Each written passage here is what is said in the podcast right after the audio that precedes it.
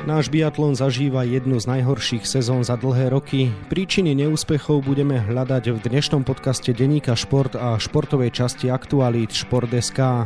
Príjemné počúvanie vám želá Vladimír Pančík.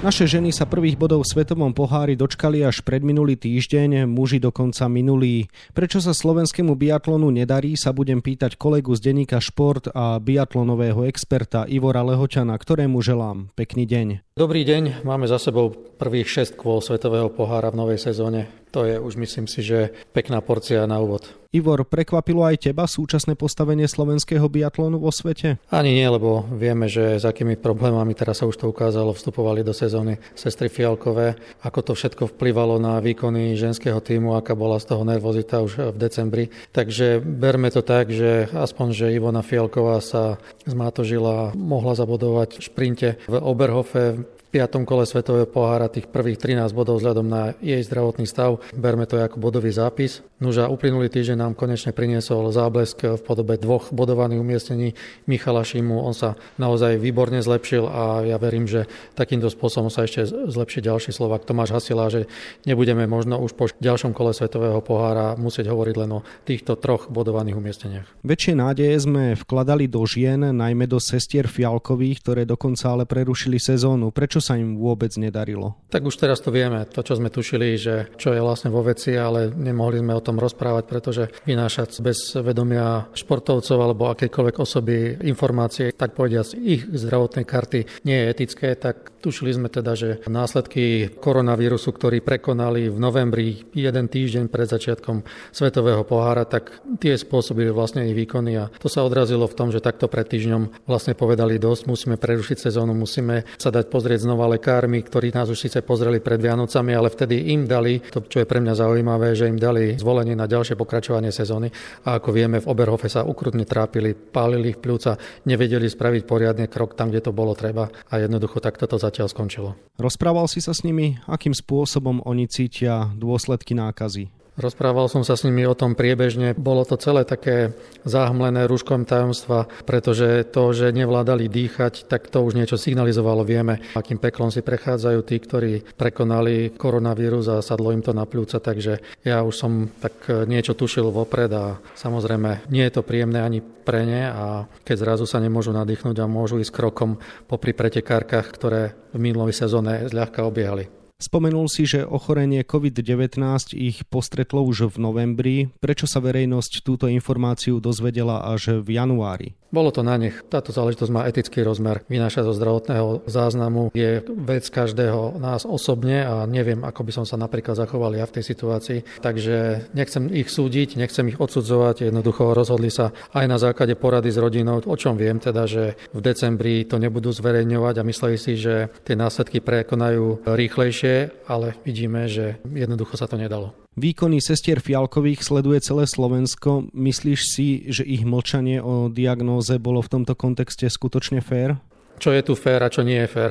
Jednoducho každý momentálne si zodpovedá za svoj zdravotný stav sám a keď niekto si to neželá, aby sa to objavilo v médiách, aby to prepierala, tak povedia celá verejnosť, ako sa to dneska deje bežne na sociálnych sieťach, čo ma naozaj niekedy až znepokojuje, tak jednoducho bolo to ich rozhodnutie a nepatrí mi to hodnotiť, či je to správne alebo nesprávne.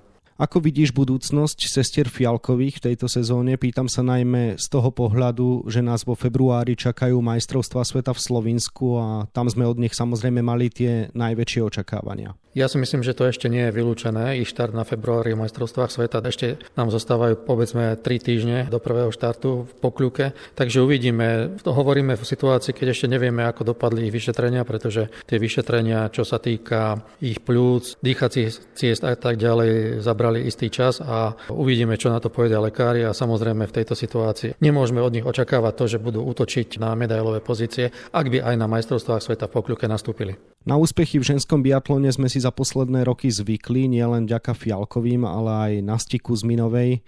Máme dnes k dispozícii pretekárky, ktoré by mohli prekvapiť? No, ukazuje sa, že na takejto úrovni nie, ale ja tam vidím stále, už to hovorím viacero rokov, že je tam istý potenciál v juniorkách, ale treba s tými juniorkami správne pracovať. Tie, ktoré ich nahradili vo svetovom pohári, aj čo sme videli teraz Juliu Machoniakovú, Henrietu Horvátov, tak samozrejme u nich to ešte bude trvať ako u talentovaných pretekárok 2-3 roky kým sa dostanú na úroveň, keď eh, by sa mohli dotýkať bodovaných priečok. A potom je tam ešte, vidíme, v druhej svetovej lige si dobre počína dorastenka Ema Kapustová, sú tam sestry Remeňové, čiže ja by som nezatracoval ani tú nastupujúcu generáciu a dal im priestor a musíme jednoducho počkať. V slovenských podmienkach juniorka nedorastie do výkonnosti sestier Fialkových, ani im to netrvalo krátko, aj oni sa dostali k výkonnosti až časom a postupne, takže počkajme si aj, čo dokáže tá nastupujúca generácia. Poďme k našim mužom, ktorí sa prihlásili o slovo minulý týždeň vo Svetovom pohári v Oberhofe, keď si Michal Šima spravil najlepší kariérny výsledok 25. miesto. Následne ako náhradník preliezol do pretekov s hromadným štartom, kde takisto bodoval. Môže nám to vliať do žil optimizmus v súvislosti s ďalšími pretekmi? Vedeli sme jednoducho, že keď skončil Martin Očenáš, ktorý ako jediný v minulej sezóne bodoval, ako jediný sa dostal do hromadného štartu na majstrovstvách sveta, takže bude tam problém. A to, že vyskočil Michal Šima, síce zatiaľ v dvoch súťažiach na bodované miesta, ale naozaj veľmi výrazne, tak berme to ako, že sme našli nového biatlonistu, ktorý je schopný konkurovať v nejakej tej širšej svetovej špičke. Nehovorím, že tým najlepším, ale aspoň širšej svetovej špičke. A to je pozitívne, pretože ak by sa nám podarilo každú sezónu takýmto spôsobom vyťahnuť nejakého pretekára preberá do seniorskej kategórie, kde neklamme si, v tej kategórii mužov je rozhodne širšia a väčšia konkurencia ako medzi ženami. Tam je to ťažšie sa presadiť, tak je to istý záblesk nádeje a ja čakám ešte, čo Tomáš Asila, lebo ten by sa konečne tiež mal pridať Michalovi Šímovi. Čaká sa ešte na zlepšenie reprezentačných kolegov Michala Šímu. Prečo sa im nedarí? Nedarí sa im zatiaľ kvôli tomu, že Šimon Barko nevie trafiť v rozhodujúcej chvíli, hoci on je bežecky lepší ako Tomáš Hasila, ale zatiaľ to v tejto sezóne nevedel ukázať, ale myslím si, že tie postupové výsledky, ktoré dosiahol v štafetách v Oberhofe, tak naznačujú zlepšenie aj Šimona Bartka. No a štvrtý do partie je Matej Balog a to je chálan, ktorý zažíva svetovú sezónu prvý raz vo svojom živote a jemu to bude chvíľu trvať, kým sa dostane na nejakú úroveň, ale už sa tam objavujú isté známky toho, že by sa mohol tlačiť aj na post slovenskej trojky, takže buďme rozumní, citliví, vyčkajme a hádam sa to na majstrovstvá sveta podarí tak, ako sa nám podarilo uspieť e, z podobe Martinovho očenášho 13. miesta na majstrovstvá sveta v roku 2020. Pre mužov je dnes priorita olympijská kvalifikácia. Ako vidíš ich šance v súvislosti s budúcoročnými hrami v Pekingu? Po Svetovom pohári v Oberhofe už o čosi lepšie, pretože je isté, že bude to taký balans na hrane možno tej predposlednej alebo poslednej postupovej pozície, aby sme mali štyroch biatlonistov v Pekingu, ale mužom verím naozaj, že sa im to môže podariť. Horšie je to v kategórii žien, kde to je absolútne neisté. Korona kríza pribrzdila šport v celom svete. V čom najmä cítiš jej dôsledky v biatlone? Korona kríza sa podpísala celkovo pod pohodu športovcov a ich realizačných tímov, pod pohodu všetkých, ktorí robia vo svetovom biatlone, zabezpečujú preteky na mieste, pretože naozaj nikdy neviete, z ktorej strany tá korona môže zautočiť, z ktorej strany môže prísť. A žiť s týmto pocitom niekoľko mesiacov je naozaj náročné. Vidíme však, že ten program e, neustáleho testovania športovcov funguje a ja len verím, že v takomto režime vydrží svetový biatlon až do konca, aby sme nemuseli rozprávať, že na konci sezóny rozhodovala výterová palička a nie výsledky všetkých športovcov cieli o tom, kto je najlepší v sezóne. Organizátori nepúšťajú fanúšikov na tribúny, svetový pohár teda plinie bez nich. Aký to má celkovo dôsledok na biatlon? Nemá to tú správnu atmosféru, na ktorú sme si už zvykli, keď naozaj biatlonové štadióny sa premenili na futbalové arény, kde to bola atmosféra, z ktorej naskakovala husia koža a je to naozaj škoda, že biatlonisti nemôžu zažívať, ale to majú ostatní športovci rovnaké a pomališky sa s tým učia žiť, takže je to aj strata pre organizátorov svetových pohárov. Príjmy z počtu divákov a príjmy zo vstupného predstavovali významnú časť ich rozpočtu. Svetová biatlonová únia však kompenzovala už na konci minulej sezóny straty z príjmov pre organizátorov a tento rok je pripravené znova masívne náhrady pre organizátorov, aby nestrácali a aby nekončili v strate po organizácii svetových pohárov. Čo musia v súvislosti s ochranou proti ochoreniu COVID-19 podstupovať športovci, aby vôbec mohli súťažiť? Tak musia žiť v bubline, nemôžu sa stretávať, nemôžu sa socializovať. Kávička v meste je nemysliteľná pre nich, čiže vlastne žijú ako asketi a nepríjemné je samozrejme to, že musia podstupovať pravidelne aj trikrát za jedno kolo svetového pohára výter z hrdla, čo pre vrcholového športovca nie je príjemná vec, keď sa mu zasahuje takýmto spôsobom vlastne do jeho organizmu. Nuž ale iné možnosti v súčasnosti neexistujú, takže športovci si na to pomaly zvykli. Je manažment testovania pre športovcov náročný? Musia sa prispôsobovať v tréningu, cestovaní a podobne? Musia sa dívať na to, že kedy docestujú do strediska, do nasledujúceho dejiska svetového podujatia, musia sa dívať a sledovať, kedy ich pozvú na test, takže musia sa v mnohých veciach prispôsobovať, na čo neboli zvyknutí. Ale ako som povedal, postupne sa do toho dostávajú a oni si uvedomujú, že je to ich práca a pre tú svoju prácu a živobytie musia podstúpiť v danej dobe tak, ako v ostatných zamestnaniach aj oni musia podstúpiť e, isté obety. Prím v svetovom biatlone hrajú reprezentanti škandinávskych krajín, ktorým sa darí, ako by korona ani nebola. Čo si o tom celom myslíš? Tak ja si myslím, že je to výsledok dlhodobej systematickej práce v norskom a švedskom biatlone. Tam v Norsku sú preteky v mládežnických kategóriách, takže začnú o 7 ráno a neskončia, kým nie je tma, pretože na štarte je aj tisíc pretekárov a z takej masy sa dá naozaj vybrať a Nori majú fantasticky prepracovaný systém od e, mládežnických výberov až po seniorov. Dotiahnuť ich vedia v tom dôležitom a kľúčovom veku, keď e, sa to láme.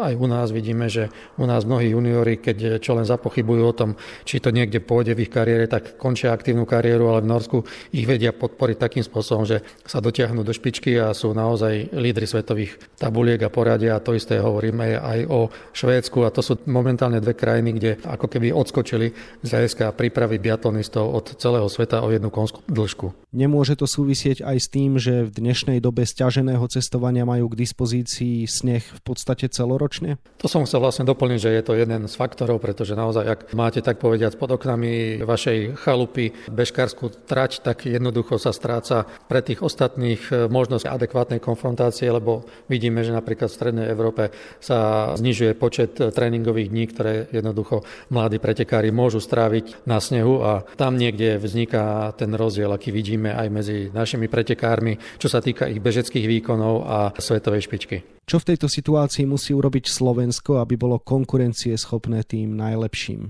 Musí udržať podmienky, ktoré má, aby mohli vycestovať za snehom, kde sa len dá, na najviac dní, ako sa len dá, pretože bez toho darmo budú simulovať tréneri podmienky na kolieskových tratiach alebo na asfaltových cestách na Slovensku. Jednoducho to sa nedá naučiť a vycibriť technika, akú má svetová konkurencia a svetová špička. Takže v tomto smere je len jediná cesta a to investovať masívne do prípravy mládeže na snehu. Na biatlonistov čaká pred majstrovstvami sveta ešte jeden diel seriálu Svetového pohára v Taliansku.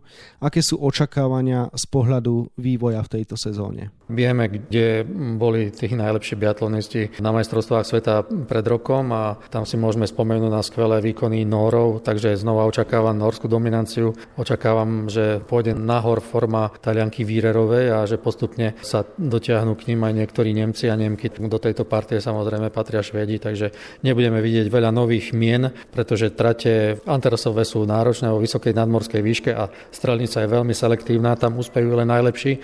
Ja len dúfam, že budeme vidieť progres, aký sme zaznamenali u Michala Šimu znova v Antrasove a že sa k nemu pridá konečne aj Tomáš Hasila. Očakávaš, že náš biatlon sa preberie v správny čas a Slováci dosiahnu na februárových majstrovstvách sveta predsa len ešte pozoruhodné výsledky? Neviem, či pozoruhodné, či až do takej miery môžeme myslieť a snívať o tom, že by sa podarilo zopakovať napríklad 13. miesto Martina Očanáša alebo 6. miesto Ivony Fialkovej u Fialiek. Sme hovorili o tej objektívnej situácii a u Michala Šimu tam si myslím, že každé umiestnenie v prvej 30 na majstrovstvách sveta, teda niečo podobné, čo sa mu podarilo teraz vo Svetovom pohári v Oberhofe, že už by to bol naozaj veľmi dobrý výsledok. Takže nejaký záblesk očakávam, ale nejaké obrovskú hrmavicu slovenských úspechov, tak to asi nie. Toľko môj kolega z Deníka Šport a biatlonový expert Ivor Lehoťan, ktorému ešte želám pekný deň. Ďakujem pekne a držme palce slovenskému biatlonu. Biatlonu sa viac venujeme nielen na webe Šport.sk, ale aj v dnešnom vydaní denníka Šport, kde si môžete prečítať ohlasy Michala Šimu na jeho posledné vystúpenia v Oberhofe. Okrem toho v ňom nájdete aj tieto témy. Lyžiarka Petra Vlhová má za sebou nevydarený víkend. Ako hodnotí svoje vystúpenia v slovinskej Kraňskej gore, kde v sobotu v obrovskom slalome skončila štvrtá a v nedeľu dokonca desiata? S aktívnou kariérou sa definitívne rozlúčil bývalý anglický futbalový reprezentant Wayne Rooney. Príbehu odchovanca Evertonu a dnes už trénera Derby County sa venujeme na rozsahu dvoch novinových strán. No a na 24 stranách je toho samozrejme oveľa viac. Scenár dnešného podcastu sme naplnili, zostáva nám sa už iba rozlúčiť a zaželať vám ešte pekný deň. Od mikrofónu pozdravuje Vladimír Pančík.